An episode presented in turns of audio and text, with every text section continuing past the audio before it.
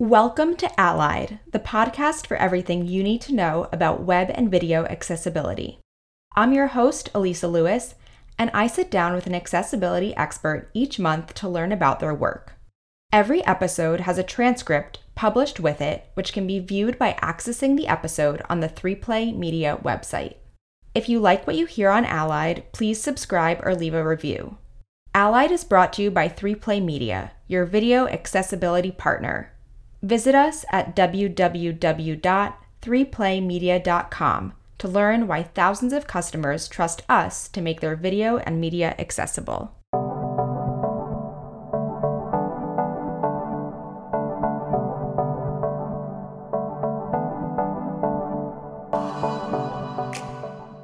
Today we're joined by Joe Baker to discuss all things accessible design systems. Joe is the Senior Product Manager for Accessibility for the design system at Atlassian and has previously worked on several digital accessibility teams, including at Amazon and Microsoft. He is passionate about building sustainable accessibility programs and design systems to ensure that all customers are considered when building products and services. Utilizing his background in front end development and UX design, he shares his guidance on his site, Diga11y.com, to help advocate for pushing past compliance and to focus on the user experience of people with disabilities. Thank you so much, Joe, for being here and joining us on Allied. We're so excited to have you today. Yeah, it's a pleasure. Really excited to be here. As we get started, I love to just ask our guests what's something important about who you are that you want to share with your audience that's maybe not on your formal bio? Yeah, something just more of a personal note. Uh, I'm lucky to be husband to my incredible wife, and I've got two daughters, uh, Lily McKenzie, and my wife's name is Kristen. And uh, that's something I don't usually put out there, but that's something that I'm really proud of. Uh, additionally, something that's not in my bio is that I'm a founding partner of a creative and marketing agency based in Richmond, Virginia, called Pixel Strike Creative. So I'm still help them out with a lot of uh, strategic initiatives uh, and sort of the overall direction of the company. But um, overall, I'm more focused on my day to day on accessibility. Love it. Thank you for sharing that. I love the um, sort of personal piece and the a little bit of another kind of side project. So that's great. Um, I want to kind of start a little bit, you know, just talking about your career trajectory in general um, before we kind of dive in to our topic today, which is really going to focus around design systems. So before getting into your role at Atlassian, how did you get into accessibility and design? Um, when did that passion and commitment begin and where did it come from? Yeah.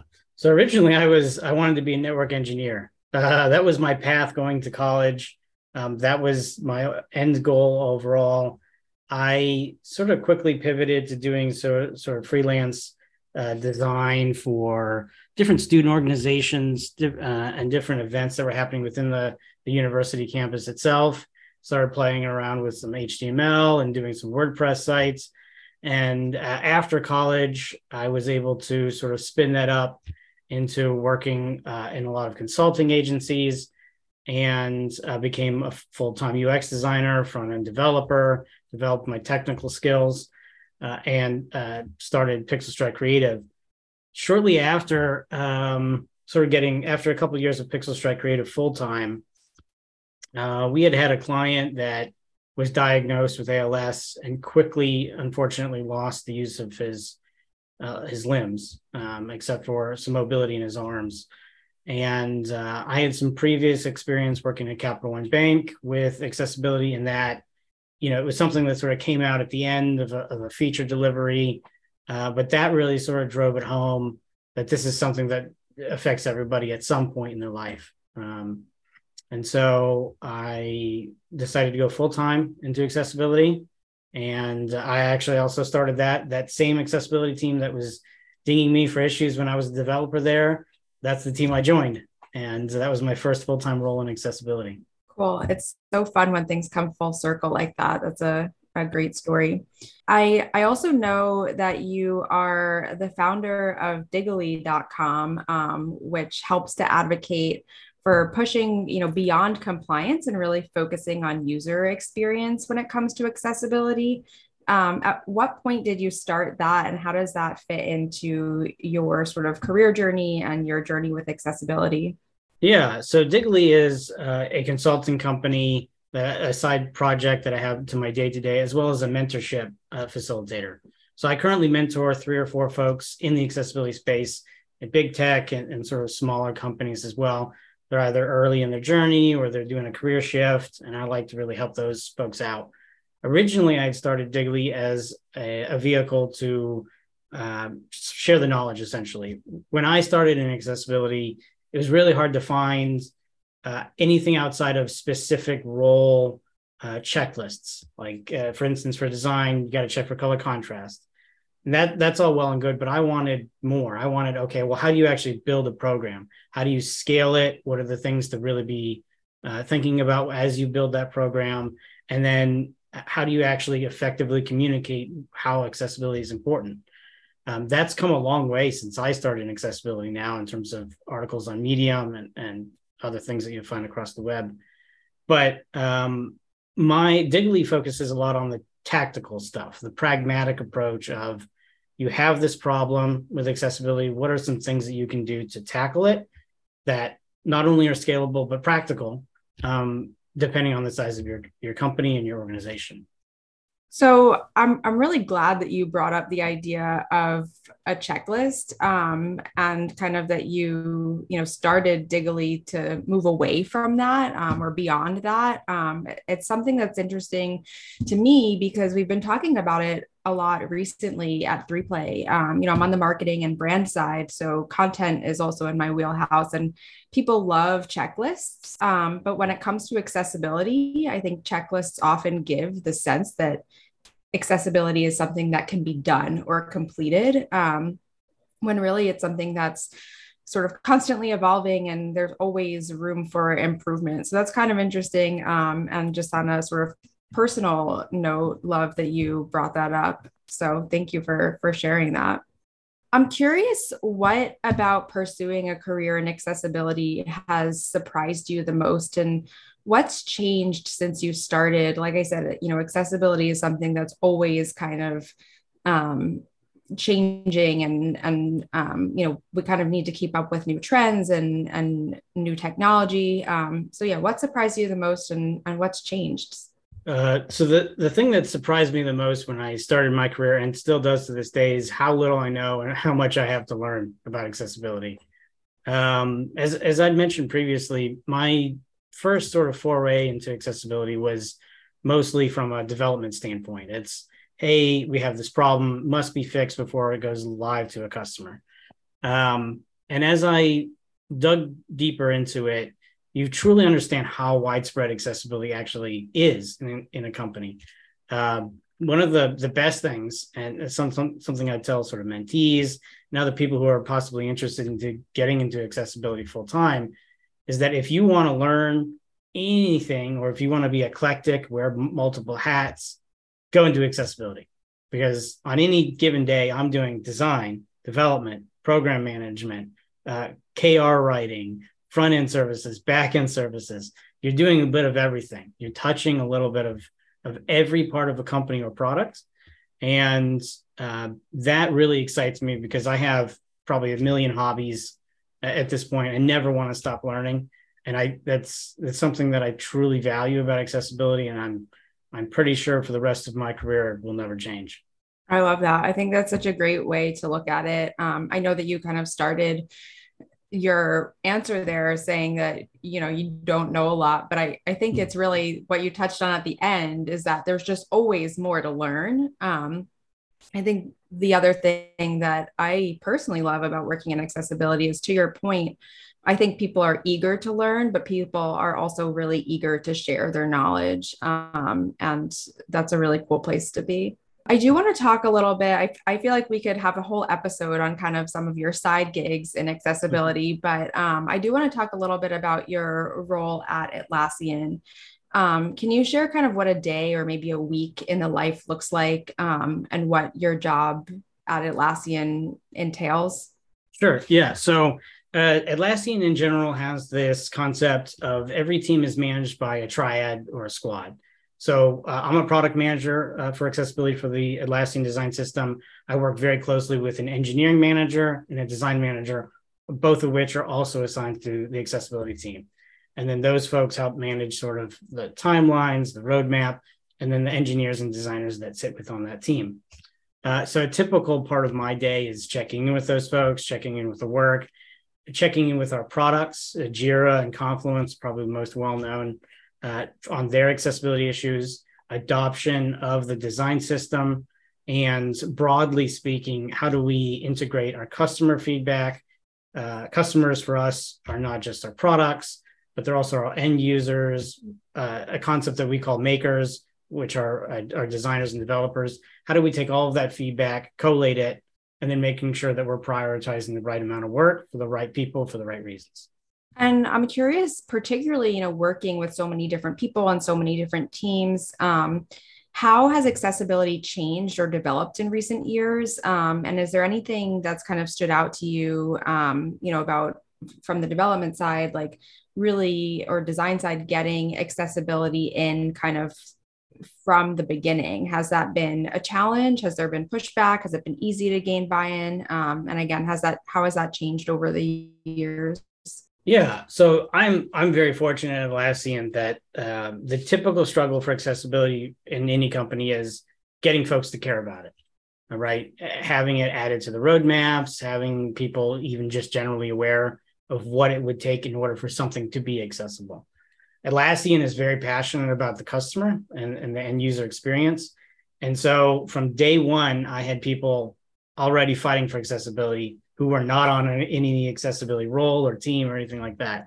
Um, the the hard part gets into everybody cares about it, but then it's uh, you, have the empathy aspect locked down, but then it's the impact. Okay, great, we care about it. How do we actually do it? And that's that's usually at a company where problems uh, occur. So uh, how it's changed at Atlassian in the past couple of years is that we now have dedicated roles specific to accessibility that are focused on training, QA testing, working with our, our large clients. And this, this accessibility team within the design system is brand new as well as of last year. So we have a full, the, the concentration on accessibility is sort of the big sweeping change uh, as we sort of adapt to uh, the different products and the different legal landscapes that that we're going to be encountering here in the next couple of years. It's really great to have um, this background. I, I do want to pivot the conversation over to design systems. Um, I think it's it's good to start broadly. Our audience comes from various areas of accessibility. So, can you kind of share for us what is a design system and why is it important? Um, and then also, what does a design system entail? Sure. Yeah. So a common misconception about a design system is that it's a component library, essentially reusable design and code that developers and designers can just pick up, use, and then that that's it.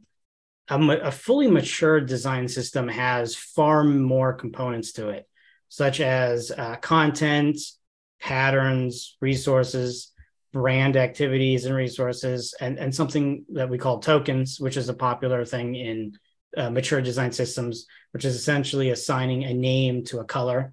Um, so and so if you scale out colors correctly, you only have to change it one place and it changes everywhere.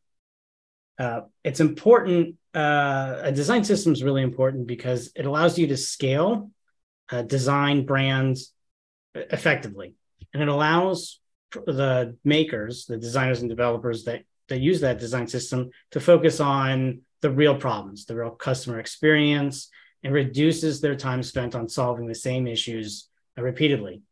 Uh, specific to accessibility, the great thing about design systems is you solve uh, compliance or a user experience issue once, it is solved for the entire company. You don't have to iterate it on again. You don't have to spend time, money, or other resources to solve it. And it allows you to really focus not just on the user experience, but also the research and the patterns, interactions, and other things that that heavily go into what would typically be problems at a company for uh, accessibility just to be remediated once. And I'm curious who's typically responsible or involved in creating the design system? Um, and is is there anyone that's specifically focused on accessibility? Yeah I, so if you're fortunate like me um, to have a team uh, purely focused on accessibility and design system it would be that team. The the broad answer is everybody. Everybody's responsible for it. Um, one of the things that that, that a great uh, design system will really tap into is that if you don't have a dedicated accessibility team, because that is fairly rare, uh, you're able to sort of put place accessibility throughout the, the design system in different ways. Uh, you can do that through definition of done files, where essentially it's a checklist of these are things that must be completed at each step of a, of a process, either a component or, or a pattern delivery but also in resources. And the, big thing is content. Uh, as design systems are handing off all of the work that they have done, it's really important that they document how to use it accessibly.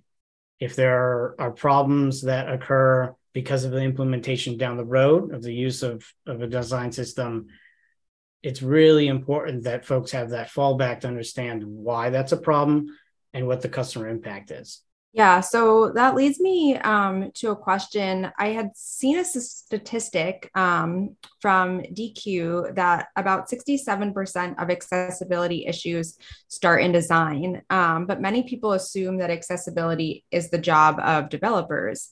Um, do you have any idea where this assumption com- comes from, and how can design systems help address this? So traditionally, that's in a product lifecycle. The engineering part of the lifecycle is where the issues are identified because of automated testing, and that's the actual experience. That's the actual usable area. So that's that's sort of where that myth comes from. It's where the problems are found typically versus where they originate. So the reality is that um, in a lot of product teams, the flow is to go from design immediately to development, and a developer will just blindly follow the the design patterns or design that has been given to them without sort of understanding um, what the customer impact, particularly to people with disabilities, would be. Um, and that's due to a number of factors. Uh, primarily, it's time. They don't have time to sort of look into this thing. There's no time to question. A timeline's been set, a roadmap's been delivered, and you have to meet that. So, um, shifting accessibility left into a, a design and iterated process helps folks really understand a lot of those core issues. And uh, there's a statistic as well by uh, Anna Cook, who did a, an article on Deque. It's 36 times more expensive to fix an issue in production than it is in design. So even so, let's take, for example, you develop a button, it has a color contrast issue. It's identified on your website you have to go back all the way through that whole process again. And then and you have to understand too that you, if you're changing something in one place and you're not changing it in other places that leads to terrible user experience as well as your brand perception goes down. So it affects multiple things where the designer is sort of the key holder to unlock that door to make sure that they really understand uh, that everything starts from them uh, but it ends up as a problem in a different area. Yep. It's it's on them to sort of solve that. Yeah, that's a fantastic statistic. Um, you know, I I think we always talk about baking accessibility in from the beginning, um, but that really hits home on you know not just why it's important, but from a financial perspective, what the what the benefit is, and um, you know what you can avoid by doing so. Um, I'm curious if you can give an example of what a design system might look like when it includes accessibility versus what one looks like when it doesn't. Yeah, for me, there's a major flag to look at too, and that's the documentation on that that site. Um, I talked about this a little bit earlier, but if your site has com- a component library and there isn't an accessibility section provided to your developers uh, specifically, but also your designers on the accessibility considerations, accessibility problems, uh, relevant uh, WCAG or Web Content Accessibility Guideline success criteria, sort of the uh, teaching uh, a person how to fish kind of thing. You're not scaling out that knowledge. You've made the decisions, but communicating that out, how to effectively use those components and the customer impact, which I can't say enough. The customer impact has to always be identified. Uh, another common flag that I see is um, in a design systems. We mentioned a lot of design systems who are sort of newer are just a component library, right? So a mature design system like Google Material or Atlassian uh, Design has a section called Foundations.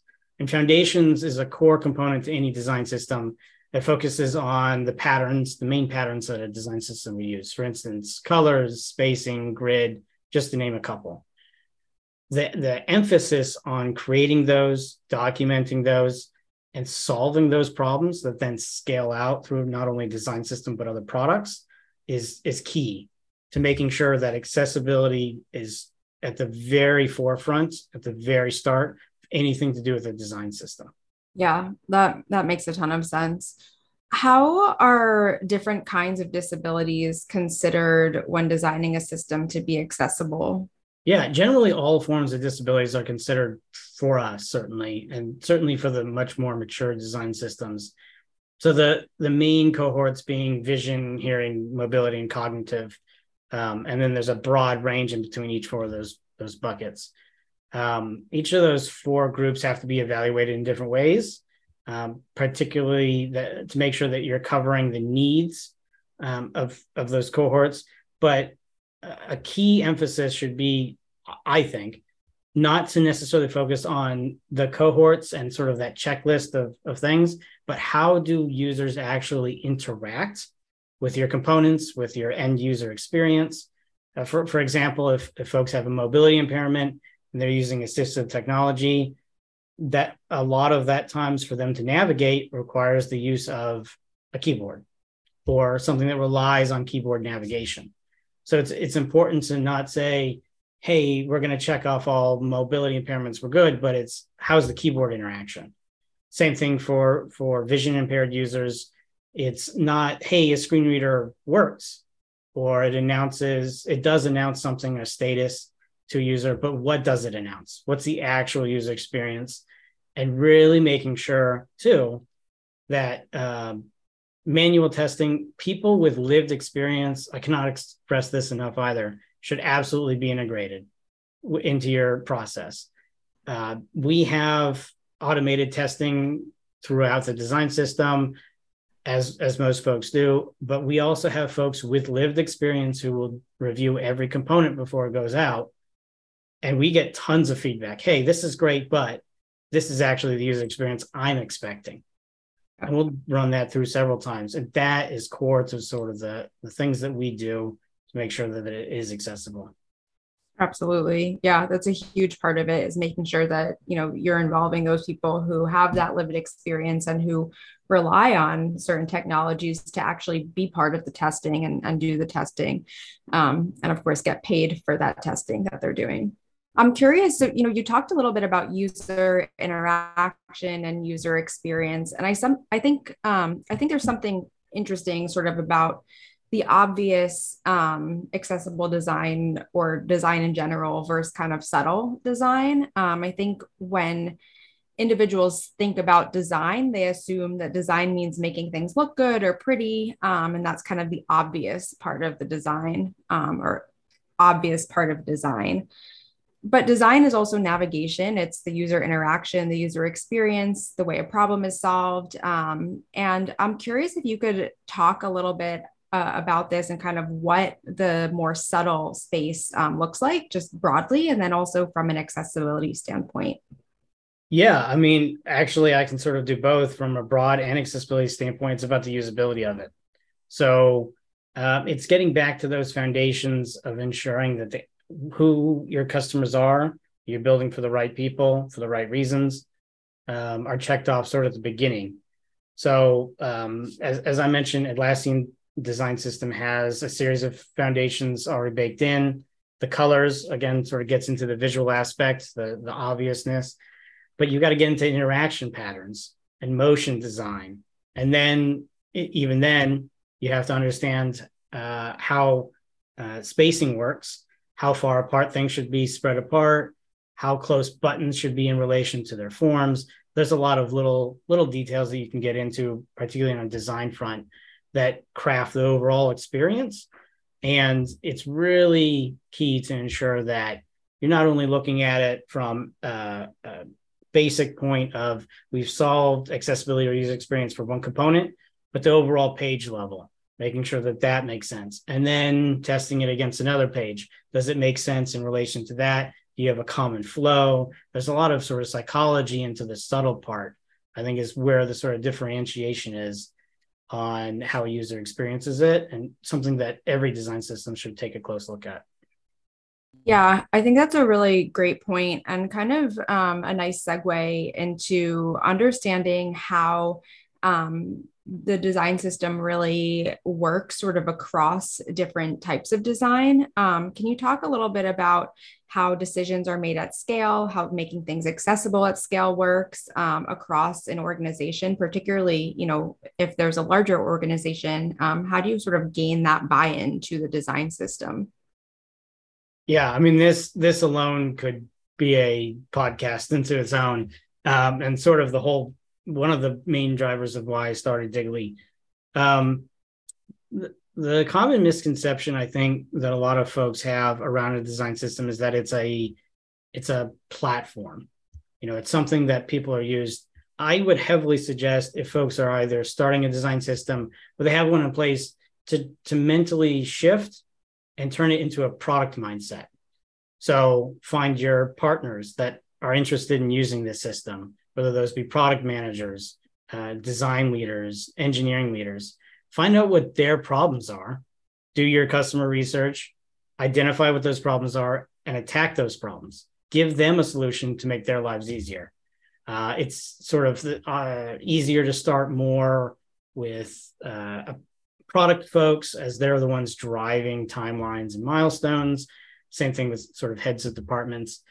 Um, but it's really in, uh, integral that you get that buy-in from all the roles. Uh, if you're starting out a design system or you, your design system is there but it's not well adopted, start small. Get one partner, go from there. Figure out uh, what their problems are, test it out, test everything you've got going. Does it work for them at scale? Then go on to the next partner. And the more and the more you get, it turns a uh, small pebble turns into an avalanche really key too is having your data. I mean, you need to know the amount of design and engineering time a design system solves for. You need to know what issues are currently in product backlogs that these would solve for. You, they don't have to spend the time, the manpower, the resources to fix those if they just adopt something you've already solved for. Uh, and just creating that standardized approach as well helps a lot of engineers and design uh, designers on product teams evaluate hey this is something that has already been solved. Why don't we go after this particular problem that only we can solve? Let's be creative about that. And sort of the last point i think that uh, broadly speaking you have to really understand too um, you, the customer's needs as i mentioned before but you have to make the resources for those makers. You have to make sure that your documentation is 100% ready to go it's very clear, concise. Folks without a background or have just onboarded to that company can immediately get to a getting started page or go through your site's documentation and pick it up and start going. You need to provide um, not just the content, Figma libraries, component libraries, basic stuff um, where people can grab and go and you know don't make it hard on them. Make it e- make it hard on the design system to create and then make it easier down the road.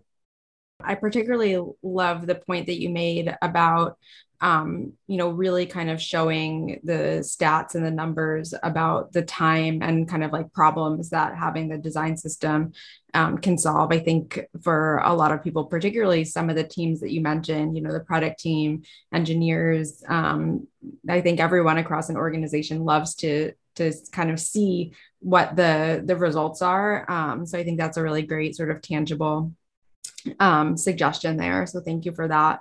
I, I know we touched on it a, a little bit um, earlier in the conversation, but I, I want to jump back um, for a moment and just talk a little bit more about testing. Um, you know, we certainly talked about how important it is to have individuals who are, um, you know, users um, of certain technology and who have lived experience. Um, but I'm curious if you could also touch on um, automation in the testing process and kind of where that may fall short. Um, are there any examples of commonly missed accessibility issues that are hard for automated t- testing to catch, but um, can maybe more easily be tested manually? Yeah, there's there's a bunch. I'll give a quick example. Um, so there's four main types of automated testing as it relates to accessibility. You have linting, which is essentially as a developer is coding something, it throws an issue, it throws an error, and they can fix it in real time. Scanning, there's a user experience that gets scans by a set of accessibility rules, and a set of uh, issues are popped out. Uh, the other two are integration and unit testing. Uh, those I'll get to here in, in a second. Um, those are the two sort of pain points right there unit and integration. And that unit testing primarily focuses on we're going to test a batch of code and make sure that that's accessible. The primary problem with unit testing is that a lot of unit testing requires it to have a holistic understanding of everything that's going into the code. So typically with JavaScript frameworks, you'll be working on a tiny piece in the code and you reference sort of the parent elements that get rendered to a user experience.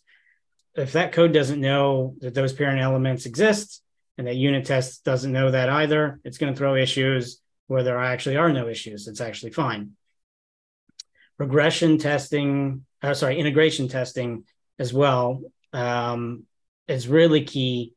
There's not a lot of maturity overall for accessibility outside of design systems or, or at other companies uh, in this space, mostly because it's tricky to add. It, it adds a lot of complexity. You have to make a lot of program decisions about do you block something from being deployed? Uh, are folks comfortable with that? To what severity? There's a lot of minutia around that. So automated testing overall catches 40, if I'm being generous, 50% of all accessibility issues. And when I say that, it's not WCAG criteria that I'm mentioning. It's literally user experience issues, is, is what I'm referring to. Um, a good example of where manual testing is absolutely critical, something I referenced before. So, automated testing, if you are doing a status message to a screen reader user, automated testing can really only tell that that status status message exists. But that status message could uh, sort of not make sense to the end user. It could actually confuse them wildly, or that status message is something that is repeated from an earlier instance, causing even more confusion. So it's really critical that you have manual testing for the uh, issues that rely on context of the page, context of the content. Uh, um, and in addition to that, there's no real automated testing for cognitive disabilities um, right now. And that's, you know, I'm hoping, you know, with this recent surge in AI that everybody's had 20 blogs a day about, um, that sort of can be solved, the, both the context as well as some of the cognitive disability issues. But the reality is that there's no tests um, that sort of automatically sort of fix those or let alone detect those. Yeah, that's really helpful to hear those examples. Um, and, you know, you're right. We're at a, a, very interesting time where I think there's a lot of opportunity um, to further and enhance accessibility. Um, but I guess only time will kind of tell how, how that pans out. So, as we wrap up, I would love to just get some of your advice um, to share with our audience what advice would you give to companies or maybe more so to individuals at companies who really want to bake accessibility into their design systems? Um, maybe they don't know where to start or maybe there's a pre-established design system in place. What can you share with them? I think it's really important that folks working in accessibility and design systems understands what their actual current status is one of the first things that we've done here at Atlassian is gone through the components and we're doing a full audit, both manual and automated, to find any and all issues with our components. Um, that it's a full audit uh, of those components, a full audit of your resources, really understanding again, talking to your customers, the people using the design system, how do they feel about accessibility? Do they know anything about it? Is it a problem? And, and truly understanding exactly where accessibility should sit within a company uh, is also key. I've been at a number of different companies. I've been at Amazon, Microsoft, Capital One, currently here at Atlassian. Every single one of those accessibility teams has sat in a different org, different place, wildly different from the other. Um, you have sort of the legal and compliance sections. That's uh, when I was at Capital One, that's where that accessibility team sat. Amazon, it sat on a product team. Uh, Microsoft, specifically Xbox, focused more um, on just general program management.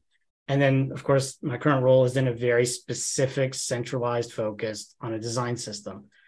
So it's it's sort of understanding in your company where are things tested, where should accessibility sort of sit in that company uh, from a logistical standpoint in order to make sure that it's effective, scalable, and I think if you're just starting out in accessibility and really want to get folks into accessibility, there's sort of two primary tools uh, that I would highly suggest.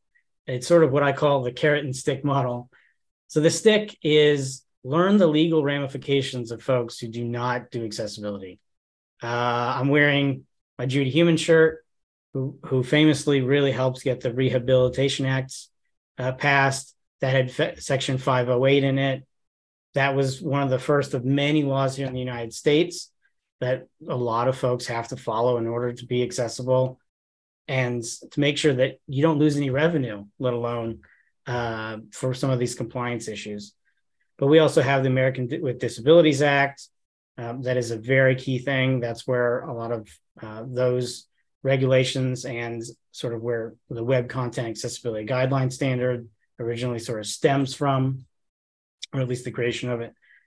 And just be aware that um, of the the cases, the legal uh, cases that have happened in the past, the previous litigation that happens if you don't do accessibility.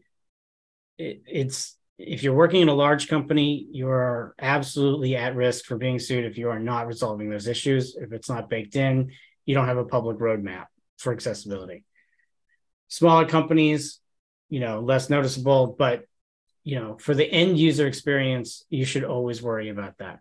The this the carrot part of it that I really enjoy doing, and I've used this at mul- multiple companies, is uh, if you're meeting sort of some obje- objections to adding accessibility to a product from a product manager, product leader, uh, or design and engineering.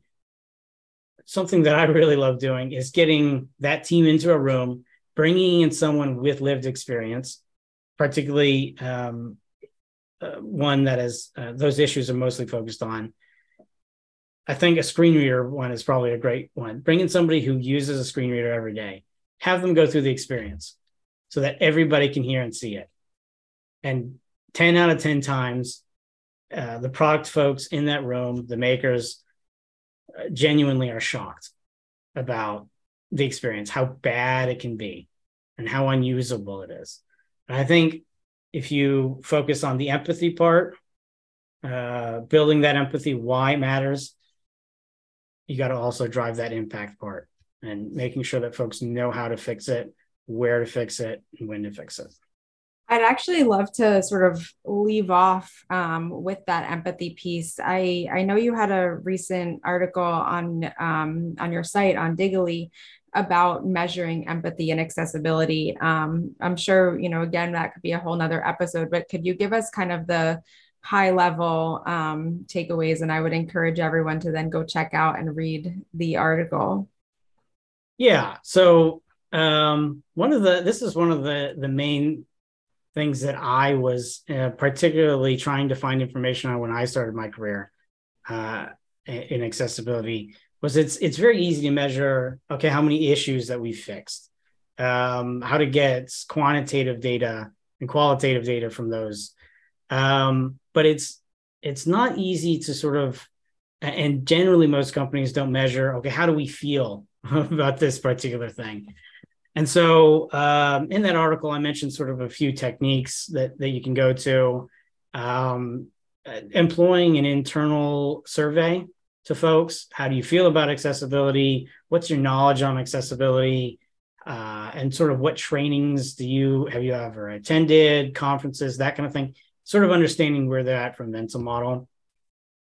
Um, taking taking those and sort of helping uh, create sort of internal training processes and programs as well is key.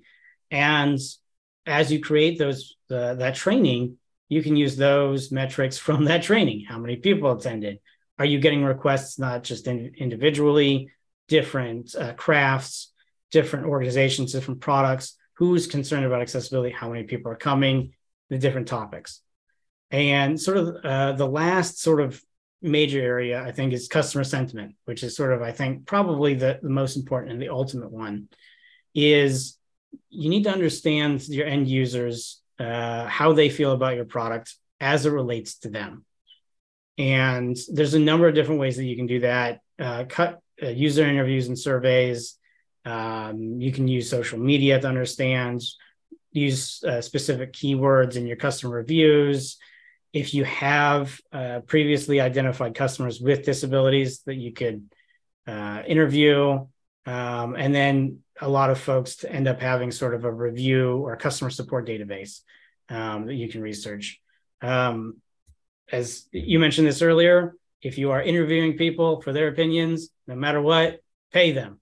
You should gift bags and little tchotchkes are not enough. This is their time. Pay them, please, for their time. You're asking for their opinion. Pay them for that opinion.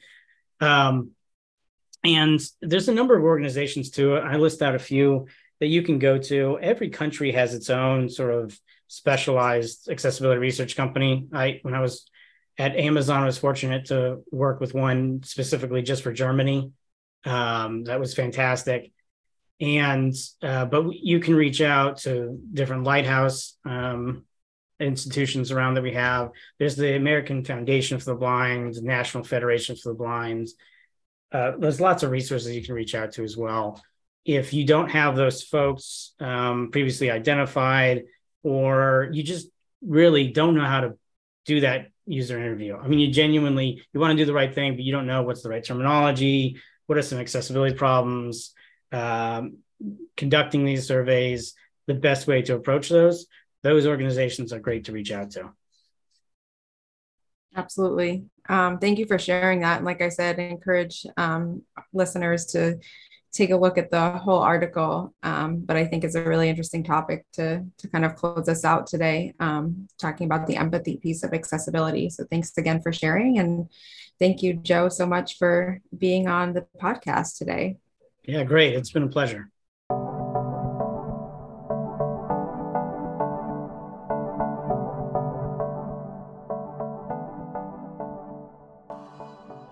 Thanks for listening to Allied. If you enjoyed this episode and you'd like to help support the podcast, please share it with others, post about it on social media, or leave us a rating and review. To catch all of the latest on accessibility, visit www.3playmedia.com backslash allied podcast. Thanks again, and I'll see you next time.